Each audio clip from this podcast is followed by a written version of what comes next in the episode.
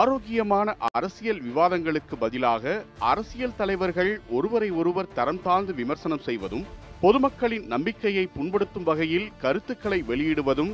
அதன் மூலம் நாட்டின் அமைதியை குலைக்க ஒரு காரணமாக இருப்பது என இந்திய அரசியல் களம் ஆரோக்கியமற்ற பாதையை நோக்கி செல்வதாக கருத்து தெரிவித்து வருகின்றனர் அரசியல் விமர்சகர்கள்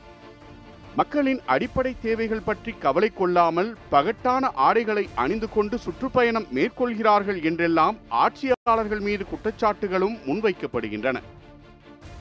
ஆனால் இந்த விமர்சனங்களுக்கெல்லாம் நேரெதிராக ஆரோக்கியமான விமர்சனங்களை முன்வைப்பதும் சாதி மற்றும் மத ரீதியிலான தாக்குதல்கள் பாலியல் வன்முறையால் பாதிக்கப்படும் குடும்பங்களை நேரடியாக சந்தித்து ஆறுதல் கூறி அவர்களுக்காக போராடுவது என தம்முடைய அழுத்தமான அரசியல் செயல்பாடுகள் மூலம் கவனம் ஈர்த்து வருபவர்தான் காங்கிரஸ் கட்சியின் மூத்த தலைவரும் நாடாளுமன்ற எதிர்க்கட்சி தலைவருமான ராகுல் காந்தி நாட்டின் எந்த மூளைக்கு சென்றாலும் எளிமையாக அணிவது தேநீர் கடையில் எளிய மனிதர்களுடன் தேநீர் அருந்துவது பொதுமக்களுடன் அமர்ந்து உணவருந்துவது என மாறுபட்ட அரசியல் ஆளுமையாக வலம் வரும் ராகுல் காந்தியின் அரசியல் பிரவேசம் அவர் சோனியா காந்தியின் வயிற்றில் கருவாக இருக்கும் போதே தொப்புள் கொடி உறவாய் தொடங்கிய ஒன்று நாட்டின் விடுதலைக்காக போராடிய ஜவஹர்லால் நேருவின் கொள்ளுப்பேரன் தான் இந்த ராகுல் இரும்பு பெண்மணி என்று அழைக்கப்பட்ட பாட்டி இந்திரா காந்தி பிரதமராக இருந்தபோது பாதுகாவலர்களாலேயே படுகொலை செய்யப்பட்டதை பதினான்கு வயதில் அருகிலிருந்து பார்த்தவர் ராகுல் இருபத்தோரு வயதில் ஒரு இளைஞராக இந்த உலகை ரசித்திருக்க வேண்டிய வயதில் தந்தையின் படுகொலையால் மரண வழியை அனுபவித்தவர் குறைவில்லாத செல்வம் தலைமுறை தலைமுறையாய் அரசியல் பலம் என தாம் நினைத்தால் நினைத்த நேரத்தில் எதையும் சாதித்துக் கொள்ள முடியும் என்கிற வாழ்க்கை சூழல் இருந்தாலும் அவரின் இளமை காலம் முழுவதும் அரசியல் காரணங்களுக்காக குடும்ப உறுப்பினர்களின் இரத்த சாட்சிகளின் வழியால் உருவானது இதன் காரணமாகவே ஆடம்பரங்களை அனுபவிப்பதை காட்டிலும் அடித்தட்டு மக்களின் வாழ்க்கை தரம் மேம்பட கொள்ளுத்தாத்தா ஜவஹர்லால் நேரு பாட்டி இந்திரா காந்தி தந்தை ராஜீவ்காந்தி வழியில் இரண்டாயிரத்து நான்காம் ஆண்டு முழுநேர அரசியல் பாதையை தேர்ந்தெடுத்தார் ராகுல் காந்தி ஒரு தேசிய கட்சியின் தலைவர் பிரதமர் வேட்பாளர் என நாட்டின் கவனிக்கத்தக்க அதிமுக்கிய இடங்களை நோக்கி நகர்ந்த ராகுல் இந்திய அரசியல் மையமான டெல்லியில் ஆயிரத்தி தொள்ளாயிரத்தி எழுபதாம் ஆண்டு ஜூன் பத்தொன்பதாம் தேதி பிறந்தார் தந்தை வழி பாட்டியும் முன்னாள் பிரதமருமான இந்திரா காந்தியின் படுகொலைக்கு பின்னர் பாதுகாப்பு காரணங்களுக்காக பள்ளிப்படிப்பை வீட்டிலிருந்தபடியே முடிக்க நேர்ந்தது டெல்லி செயின்ட் ஸ்டீஃபன் கல்லூரியில் கல்லூரி படிப்பை தொடங்கிய போதும் தந்தை ராஜீவின் படுகொலை குடும்பத்தினரை நிலைக்குலைய செய்ததால் கல்லூரி படிப்பை தொடர அமெரிக்காவுக்கு அனுப்பி வைக்கப்பட்டார் ராகுல் அங்குள்ள ரோலிங்ஸ் கல்லூரியில் இளநிலை படிப்பை தொடர்ந்தவர் கேம்பிரிட்ஜ் பல்கலைக்கழகத்தின் இணைப்பு கல்லூரியான ட்ரினிட்டி கல்லூரியில் சர்வதேச உறவுமுறை மற்றும் தத்துவ இயல் துறையில் எம்ஃபில் பட்டம் பெற்றார் அங்குதான் உடலை வலுப்படுத்திக் கொள்ளும் ஜப்பானின் புகழ்பெற்ற அக்கிடோ தற்காப்பு கலையை கற்றார் இந்த நிலையில்தான் லண்டனை மையமாக கொண்டு செயல்படும் நிறுவனம் ஒன்றில் பணியாற்றினார் ராகுல் காந்தி ஆனால் இந்தியா திரும்பிய உடனே அரசியலில் பங்கேற்கும் ஆர்வம் ராகுலுக்கு வந்துவிடவில்லை இரண்டாயிரத்து இரண்டாம் ஆண்டு டெல்லியில் back app services private limited எனும் பிபிஓ நிறுவனத்தை தொடங்கி நடத்தி வந்தார் அப்போது அடல் பிஹாரி வாஜ்பாய் தான் பிரதமராக இருந்தார் ஆயிரத்து தொள்ளாயிரத்து தொன்னூற்று ஒன்பதில் நடந்த நாடாளுமன்ற தேர்தலில் நூற்று எண்பத்தி இரண்டு இடங்களை கைப்பற்றி பாஜக அரியணை ஏறி இருந்தது காங்கிரஸ் ஏற்கனவே பெற்றிருந்த இடங்களில் இருபத்தி நான்கு இடங்களை இழந்து நூற்று பதினான்கு இடங்கள் மட்டுமே பெற்றிருந்தது ஆகையால் எப்படியேனும் ஆட்சியை பிடித்துவிட வேண்டும் என்று வியூகம் வகுத்துக் கொண்டிருந்தது காங்கிரஸ் அப்போதுதான் ராகுல் காந்தி அரசியலுக்கு வர வேண்டும் என மூத்த தலைவர்கள் முதன்முறையாக குரல் கொடுக்க ஆரம்பித்தனர் அந்த குரல் பெரும் கோரிக்கையாக உருவெடுத்தது அது அவர் விருப்பம் என விட்டுவிட்டார் காங்கிரஸ் தலைவரும் ராகுலின் தாயாருமான சோனியா காந்தி ஆனால் அடுத்த சில மாதங்களில் ராகுலின் மனது அரசியலை நோக்கி நகர்ந்தது இரண்டாயிரத்து நான்கு நாடாளுமன்ற தேர்தலில் அரசியலில் காலடி எடுத்து வைத்தார் ராகுல் அந்த தேர்தலில் உத்தரப்பிரதேசத்தில் தனது தந்தை போட்டியிட்டு வென்ற அமேரி தொகுதியிலேயே ராகுலும் களமிறங்கினார் ராகுல் காந்தி கூச்ச சுபாவம் கொண்டவர் அவரால் மேடை பேச்சாளராக செயல்பட முடியாது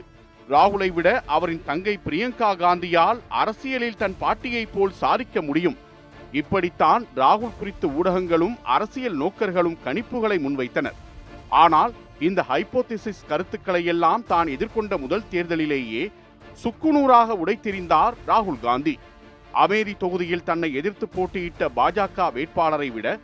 இரண்டு லட்சத்திற்கும் அதிகமான வாக்குகளை பெற்று அரசியல் வட்டாரத்தில் அனைவரையும் ஆச்சரியப்பட வைத்ததுடன் தன்னுடைய ஆளுமை குறித்து முன்வைக்கப்பட்ட கற்பனை கருத்துக்களையும் தோற்கடித்தார் ராகுலின் தேர்தல் வெற்றியை லீடர்ஷிப் இன் ஜீன்ஸ் அதாவது மரபணுவிலேயே தலைவருக்கான திறன் பெற்ற ராகுல் என்று புகழ்ந்தனர் ஆதரவாளர்கள் அந்த தேர்தலில் ஒட்டுமொத்தமாக நூற்று நாற்பத்தைந்து இடங்களை பெற்றது காங்கிரஸ் மேலும் கூட்டணி கட்சிகள் பலத்துடன் ஆட்சியையும் கைப்பற்றியது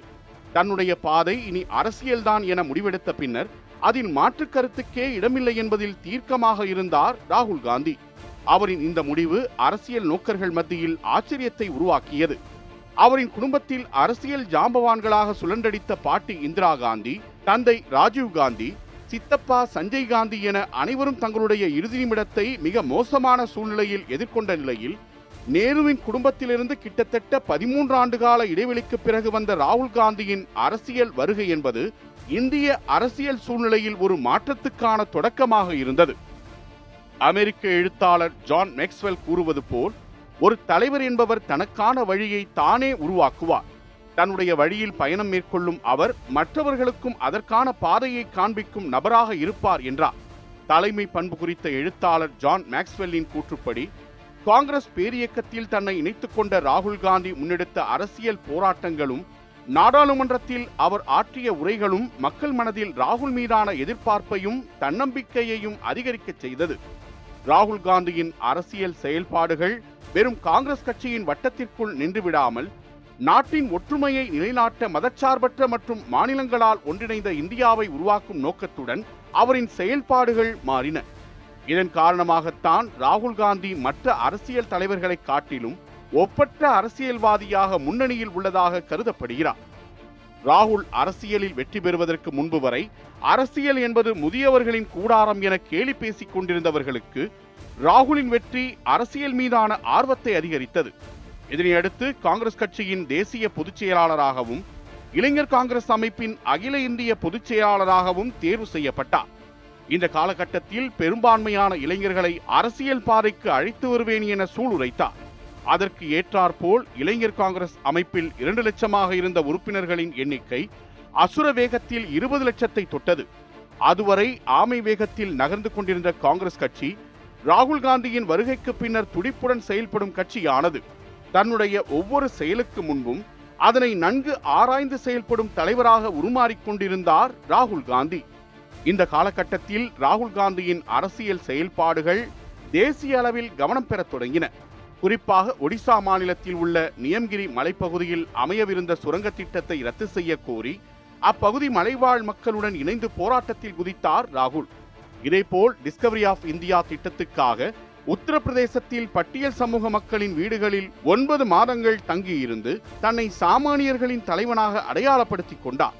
மெல்ல மெல்ல காங்கிரசின் அடுத்த தலைமைக்காக தன்னை தயார்படுத்திக் கொண்டிருந்தார் ராகுல் இந்த சூழலில்தான் இரண்டாயிரத்து ஒன்பதில் இரண்டாவது முறையாக ஆட்சியை கைப்பற்றியது காங்கிரஸ் கட்சி இதன் தொடர்ச்சியாக இரண்டாயிரத்து பதிமூன்றாம் ஆண்டு காங்கிரஸ் கட்சியின் துணைத் தலைவராக தேர்வு செய்யப்பட்டார் ராகுல் காந்தி காங்கிரசே ஆட்சியில் இருந்தாலும் தன் மனதுக்கு தவறு எனப்பட்டதை தைரியமாக வெளிப்படுத்த தவறியதில்லை ராகுல் இதனால் கட்சி நடவடிக்கையில் ராகுல் அதிகம் தலையிடுவதாக பேசப்பட்டது இரண்டாயிரத்து பதிமூன்றாம் ஆண்டு செப்டம்பர் மாதம் இருபத்தி ஏழாம் தேதி குற்ற வழக்குகளில் தண்டனை பெற்ற எம்பி எம்எல்ஏக்களுக்கு ஆதரவான அவசர சட்டம் குறித்து செய்தியாளர்களிடம் பேசிக் கொண்டிருந்தார் அப்போதைய பிரதமர் மன்மோகன் சிங் செய்தியாளர் சந்திப்பு நடைபெற்றுக் கொண்டிருந்த பகுதிக்கு வந்த ராகுல் காந்தி அவசர சட்ட நகலை கிழித்து எரிந்ததுடன் இந்த விவகாரத்தில் காங்கிரஸ் கட்சி தவறிழைத்து விட்டதாக குற்றம் சாட்டினார் இந்த அவசர சட்டம் குறித்து என் கருத்தை இப்போது கூறுகிறேன் இது வடிகட்டிய முட்டாள்தனம் இதனை கிழித்து எரிய வேண்டும் இது எனது தனிப்பட்ட கருத்து அரசியல் காரணங்களுக்காக இத்தவறு செய்யப்பட்டுள்ளது காங்கிரஸ் இந்த தவறை செய்திருக்கிறது என சாடினார் ராகுல் ஒரு பிரதமர் முன்னிலையில் இப்படியா நடந்து கொள்வது என கண்டனம் தெரிவித்தன எதிர்க்கட்சிகள் காங்கிரஸ் ஆட்சியில் மானிய விலையில் ஆண்டுக்கு ஒன்பது சிலிண்டர் மட்டுமே வழங்கப்படும் என்ற கட்டுப்பாட்டை தளர்த்தி பன்னிரண்டாக உயர்த்தி வழங்க வேண்டும் என்ற கோரிக்கையை முன்வைத்ததும் ராகுல் காந்திதான் கட்சியின் முக்கிய விஷயங்களில் சீர்திருத்தங்களை கொண்டு வந்து இளைஞர் காங்கிரஸை உயிர்ப்பிக்க செய்ததன் மூலம் காங்கிரசின் அடிப்படை கொள்கைகளின்படி கட்சியை வழிநடத்துவதில் ராகுல் காந்தி கராராக செயல்பட்டார் கட்சியின் மாணவர் பிரிவு மற்றும் இளைஞர் பிரிவை ஜனநாயகப்படுத்த அயராது உழைத்தார் இளம் தலைவர்களை தலைமை பதவிகளை ஏற்க ஊக்குவிப்பதன் மூலம் இளம் தொண்டர்கள் மத்தியில் புதிய உத்வேகத்தை உறுதி செய்தார் ராகுல் காந்தி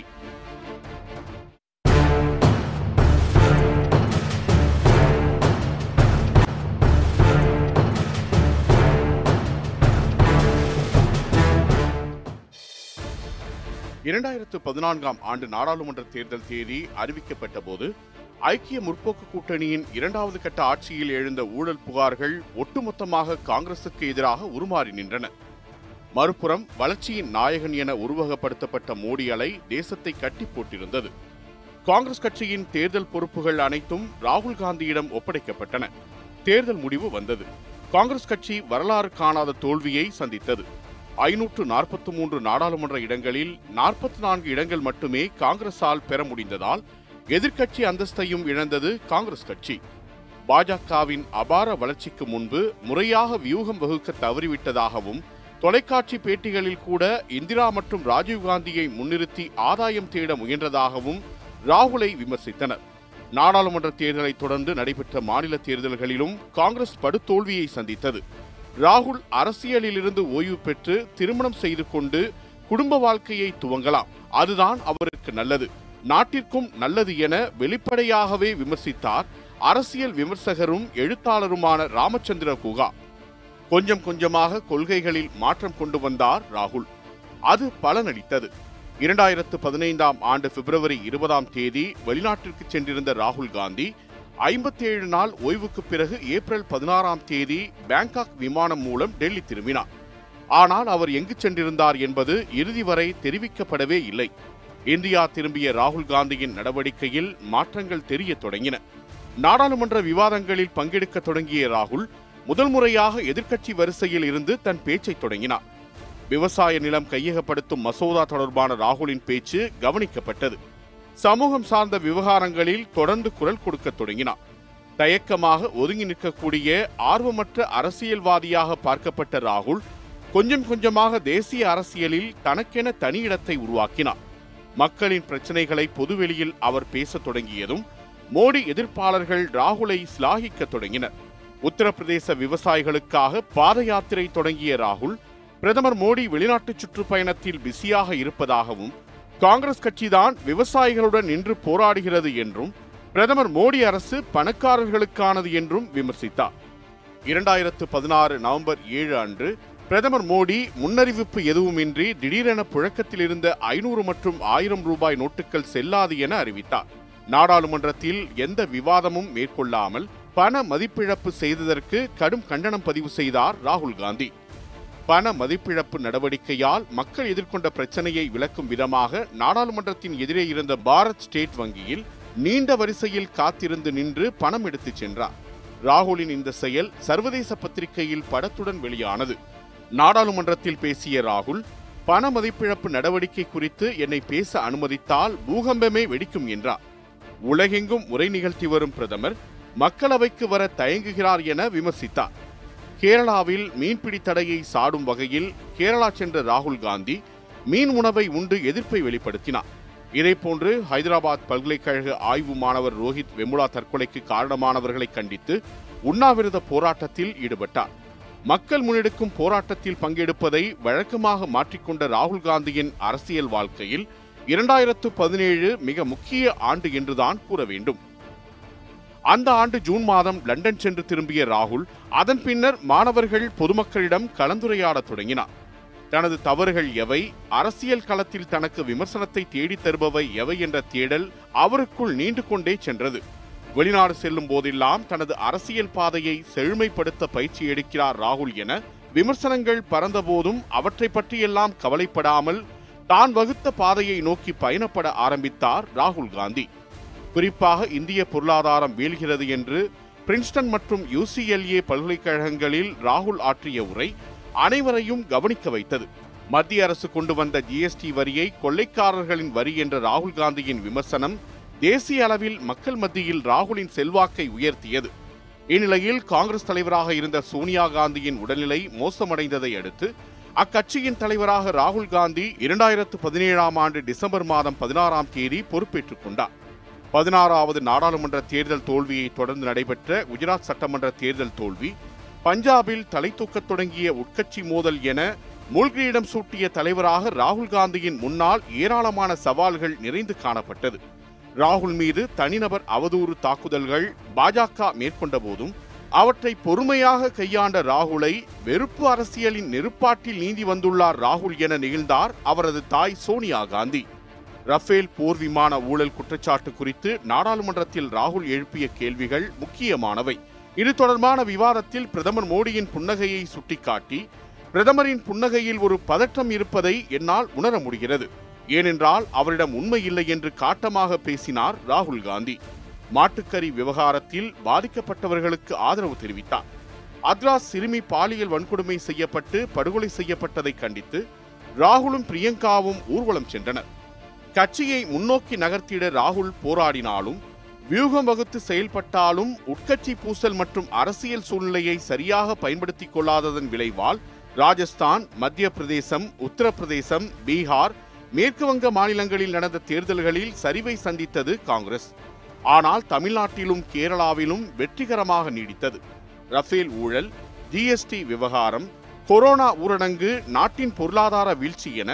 இரண்டாயிரத்து பத்தொன்பது நாடாளுமன்ற தேர்தலில் பேசுவதற்கும் பரப்புரை செய்வதற்கும் சாதகமான சூழல் இருந்தும் மீண்டும் ஆட்சி கட்டிலில் ஏறியது பாஜக